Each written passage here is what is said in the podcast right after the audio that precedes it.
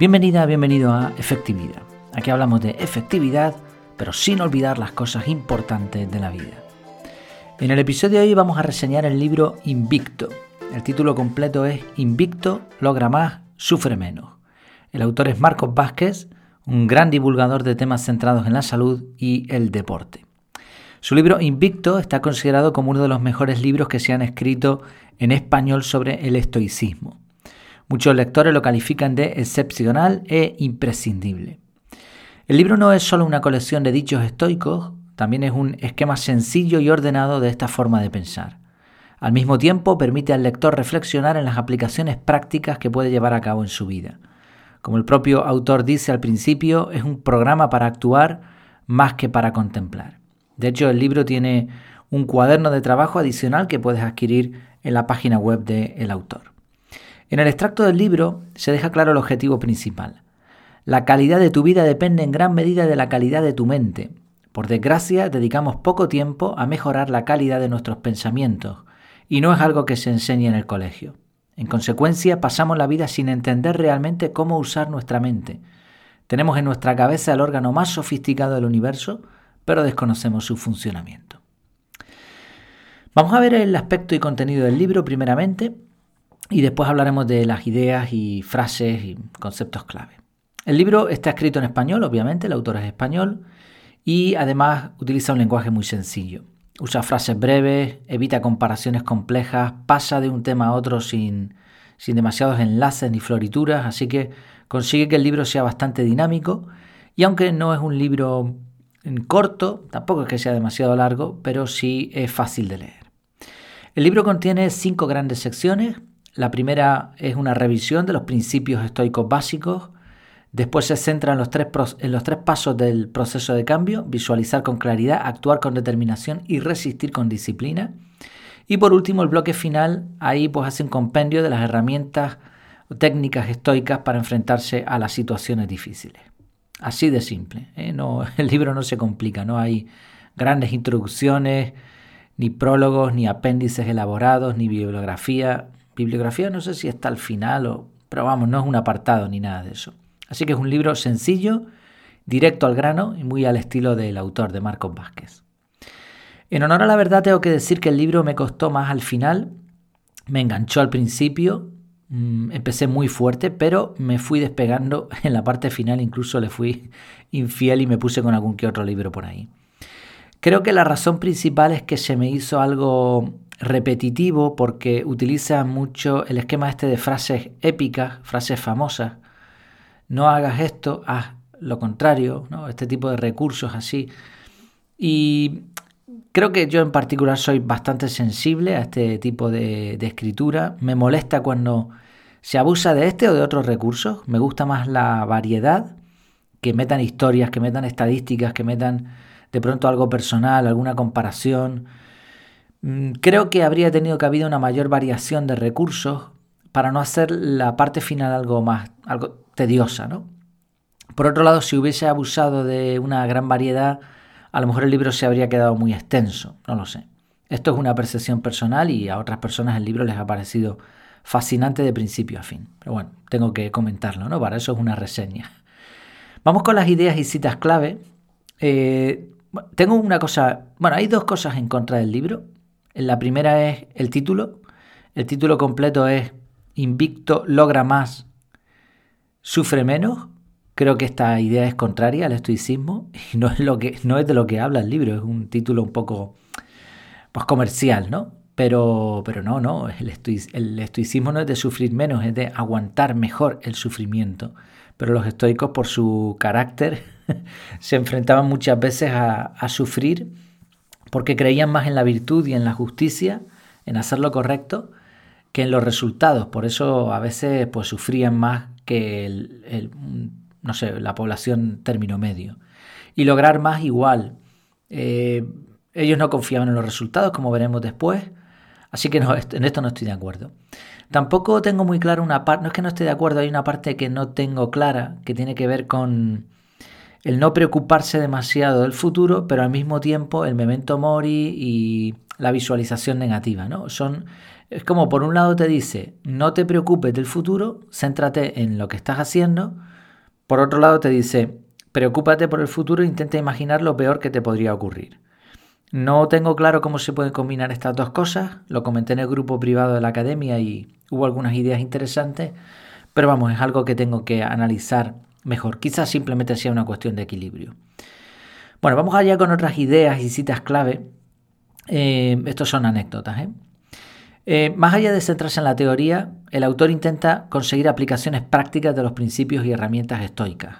El objetivo es el más alto posible, la felicidad. los estoicos la llamaban eudaimonia. Y consistía no tanto en la felicidad como la entendemos ahora, sino en desarrollar tu máximo potencial, cerrando la brecha entre lo que eres y lo que podría llegar a ser. Para lograrlo hay dos grandes pilares que son la virtud, actuar siempre según la moral y la razón, y la tranquilidad, que es la serenidad mental también llamada ataraxia. Dentro de la virtud hay varios apartados clave que serían la sabiduría, esforzarse por adquirir conocimiento, el coraje, actuar a pesar del miedo, la justicia, tratar bien a los demás, y la disciplina para superar los obstáculos y tentaciones. Así ya vemos dos ideas claras, importantísimas del estoicismo. Marcos Vázquez utiliza casi siempre a Séneca y a Epicteto, aunque también eh, utiliza otros, otros autores estoicos, pero bueno, cita de estos dos. Y mm, una, una, de estas citas es la siguiente. Dice, si escuchamos un ruido fuerte nos alarmamos y si cometemos un error en público nos ruborizamos. Citando de nuevo a Séneca, ninguna cantidad de sabiduría te permitirá eliminar estas respuestas naturales. Ninguna cosa innata puede ser eliminada, pero sí moderada con la práctica. En otras palabras, la razón no puede prevenir una emoción, pero sí ayudar a regularla y darle una perspectiva más adecuada. Si esta sería una primera idea clave. La segunda idea clave es la llamada dicotomía de control. Hay cosas en las que podemos influir y otras en las que no. El objetivo es enfocar nuestra energía y esfuerzo en lo que depende de nosotros. Esto no es simplemente frustrarse o resignarse, sino pues ser inteligente y utilizar nuestras capacidades para lo que puede tener resultados. En el libro se utiliza una analogía que me encantó. Imagina un perro que está atado a una carreta. La carreta está guiada por animales mucho más fuertes que el perro, quizá imagina dos caballos, así que el perro solo tiene dos opciones. Caminar junto al carro y aprovechar la longitud de su correa para ir explorando todo aquello a su paso, o resistirse al avance del carro clavando sus patas en el suelo. Evidentemente habría más opciones como que mordiese la correa, pero imaginemos que es de acero y que efectivamente no hay sino estas dos. Vale, en ambos casos el perro va a llegar al mismo destino, pero la experiencia del viaje va a ser muy distinta. Si eliges la primera, aprovechar la longitud de tu correa y explorar el camino y hacer ejercicio de paso, pues pasará un tiempo agradable y tranquilo, incluso disfrutando. Sin embargo, en el segundo caso, cuando te resistes, sufres dolor y frustración. Los estoicos consideraban todo lo que no dependía de ellos como indiferente. Esta parte es bastante buena porque consideraban esto, por, decirlo así, esto no puedo hacer nada, pues me, no me importa, me es indiferente. Pero no eran tontos. Había indiferentes preferidos como la riqueza y la salud y no preferidos como la muerte o la pobreza.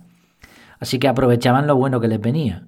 Sabían disfrutar de las cosas buenas, de hecho algunos estoicos, contrario a lo que se piensa, hicieron grandes fortunas y consiguieron mucha fama, pero entendían que acostumbrarse a lo bueno les llevaba por mal camino, así que se resistían, digamos, a acomodarse.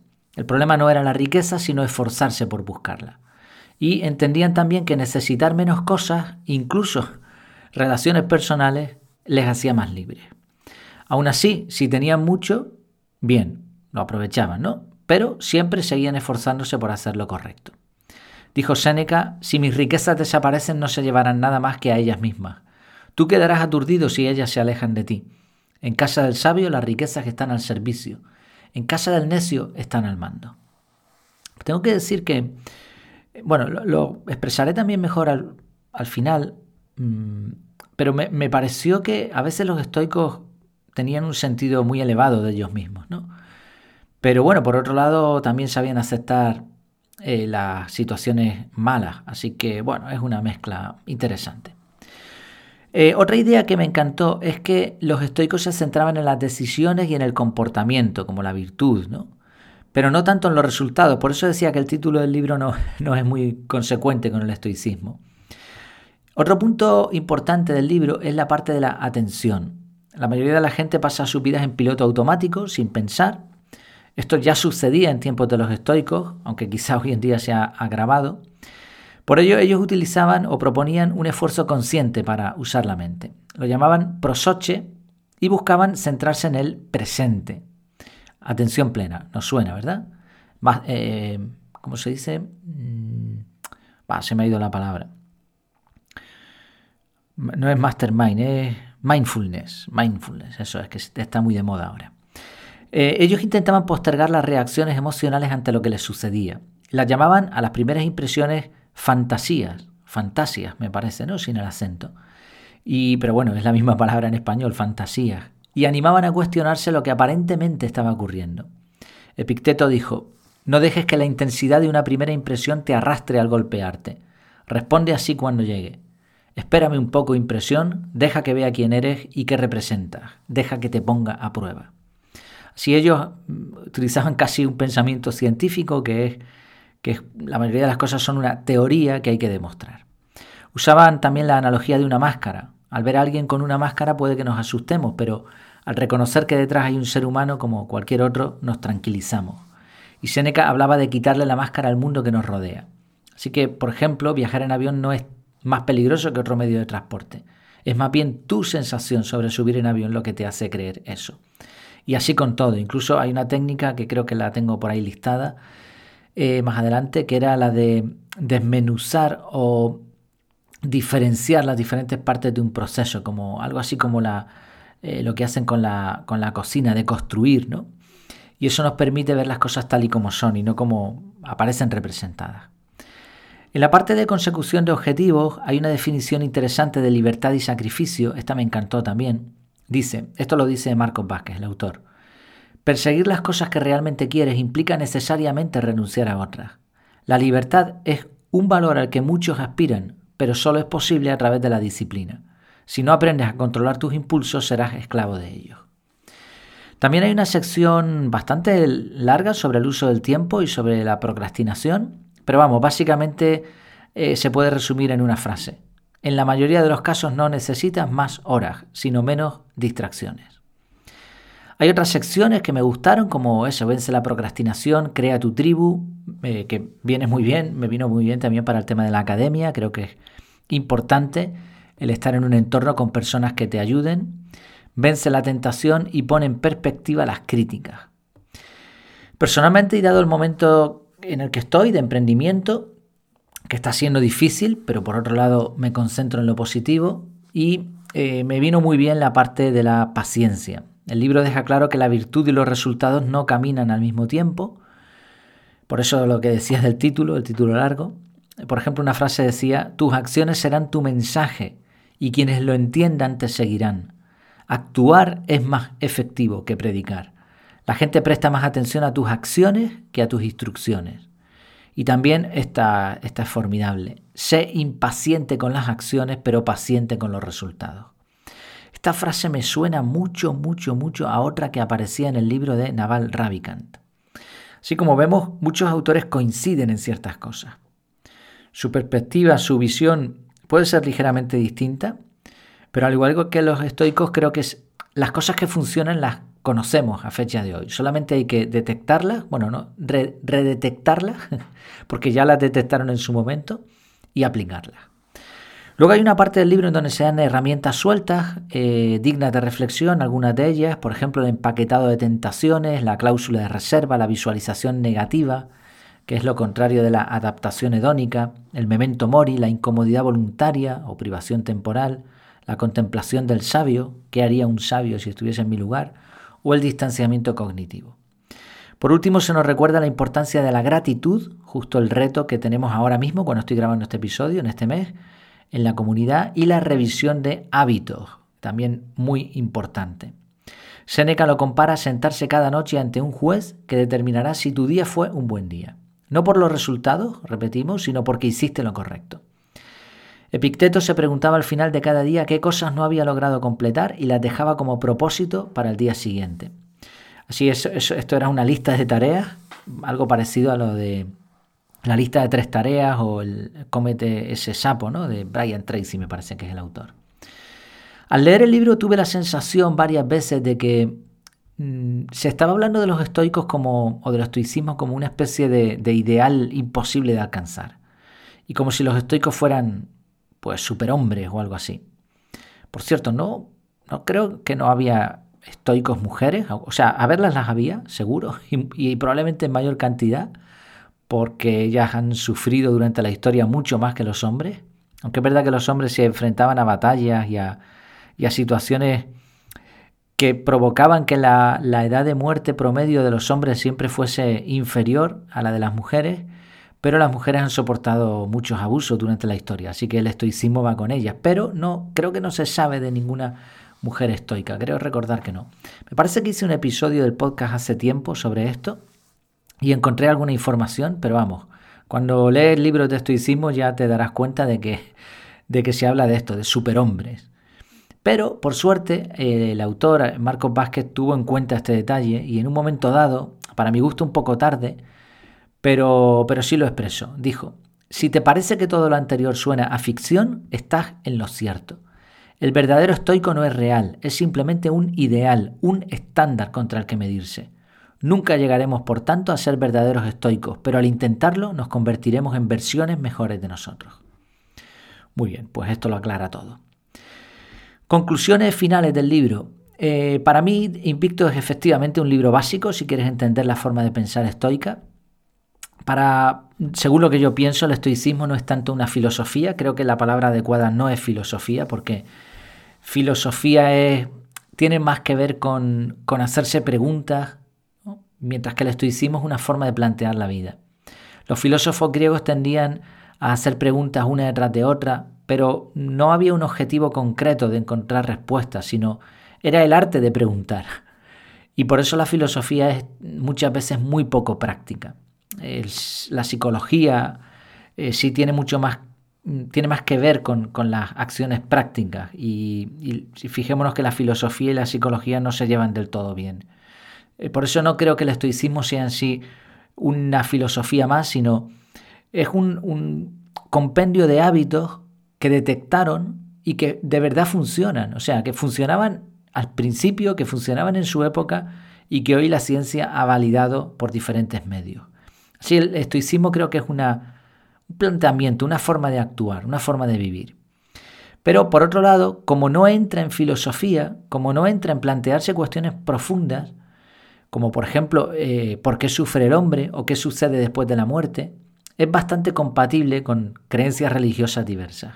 De hecho, la mayoría de credos, la mayoría de fes, coinciden de alguna manera con los pilares del estoicismo, como por ejemplo la virtud o la justicia. Si hay un punto de fricción entre el estoicismo y la religión, es ese punto en el que el estoicismo dice eh, lo de la eh, dicotomía de control. ¿Por qué me voy a preguntar mm, de dónde venimos si no puedo hacer nada con esa información o si no depende de mí encontrar esa información? Por lo tanto, la descarto y sigo haciendo lo correcto. Eh, esto se ha impregnado en la sociedad moderna en, en, que algunas personas, los pocos que no están dormidos, y que de verdad se esfuerzan por hacer lo correcto, eh, ya han abandonado este tipo de pensamiento profundo, ya no se plantean de dónde venimos, si hemos venido por evolución, por creación, hacia dónde vamos, qué sucede después de la muerte, por qué sufre el hombre. O sea, este tipo de preguntas no se las hacen porque entienden que están fuera de su control. Ellos se esfuerzan por hacer lo correcto y ya está. Creo que es una versión simplista y en esto para mí el estoicismo es su punto débil, que que se queda corto aquí. Así, para mí el estoicismo sería una forma de actuar, pero habría que compatibilizarlo con otros pensamientos más profundos, de los cuales eh, puede haber respuesta perfectamente. O sea, no, mm, ellos niegan, digamos, eh, algunas cosas que están fuera de su control, pero que podrían estar bajo su control. Por ejemplo, el entender cómo funciona el mundo, el entender de dónde venimos y hacia dónde vamos, cuáles son nuestros orígenes, nos va a permitir tomar decisiones correctas. Por eso creo que aquí el estoicismo pues se queda un poquito corto, pero sigue siendo válido, o sea, sería una herramienta más. En cuanto al libro, que me he ido un poco por las ramas, existen muchos libros sobre estoicismo, ¿eh? muchísimos. Pero algunos se quedan en la parte histórica, otros narran sucesos de la época, pero no le dan una explicación ni un orden entendible y son poco prácticos. Otros profundizan en la técnica concreta o en un personaje, pero no dan un contexto que permita aplicar las ideas. Creo que Invicto es un libro muy recomendable precisamente por eso, porque es como, como la Biblia del estoicismo. Creo que le falta algo más de contexto. Se cita de Marco Aurelio, de Picteto, de Séneca, pero no se cita tanto de otros autores estoicos que también tenían ideas muy interesantes. Pero volvemos a lo mismo, es igual que los recursos que se utilizan. Quizá esto habría hecho que el libro fuese demasiado extenso y poco comercial. Pero aún así para mí es un libro muy recomendable. Cumple con los criterios básicos de un manual sobre un tema y es un libro al que se puede acudir una y otra vez para recordar estos principios clave. Así que lo recomiendo, pues sin dudarlo, sí, creo que es una lectura muy interesante y la relación de inversión, tiempo y aprendizaje es bastante alta. Te dejo como siempre el enlace al libro por si quieres ver otras valoraciones, por si quieres adquirirlo. Y, nada, y en el grupo privado de la academia podemos seguir conversando, mm, a ver qué te parece la reseña, a ver qué puntos has visto tú que te ha gustado. Mi idea es que eh, no solo sea yo el que lea un libro y que haga la reseña, sino que también pues lo decidamos entre todos, mm, vayamos compartiendo lo que leemos, o sea que sea un club de lectura. Pues muchas gracias por tu tiempo, por tu atención, espero que te haya sido práctico este episodio y hasta la próxima.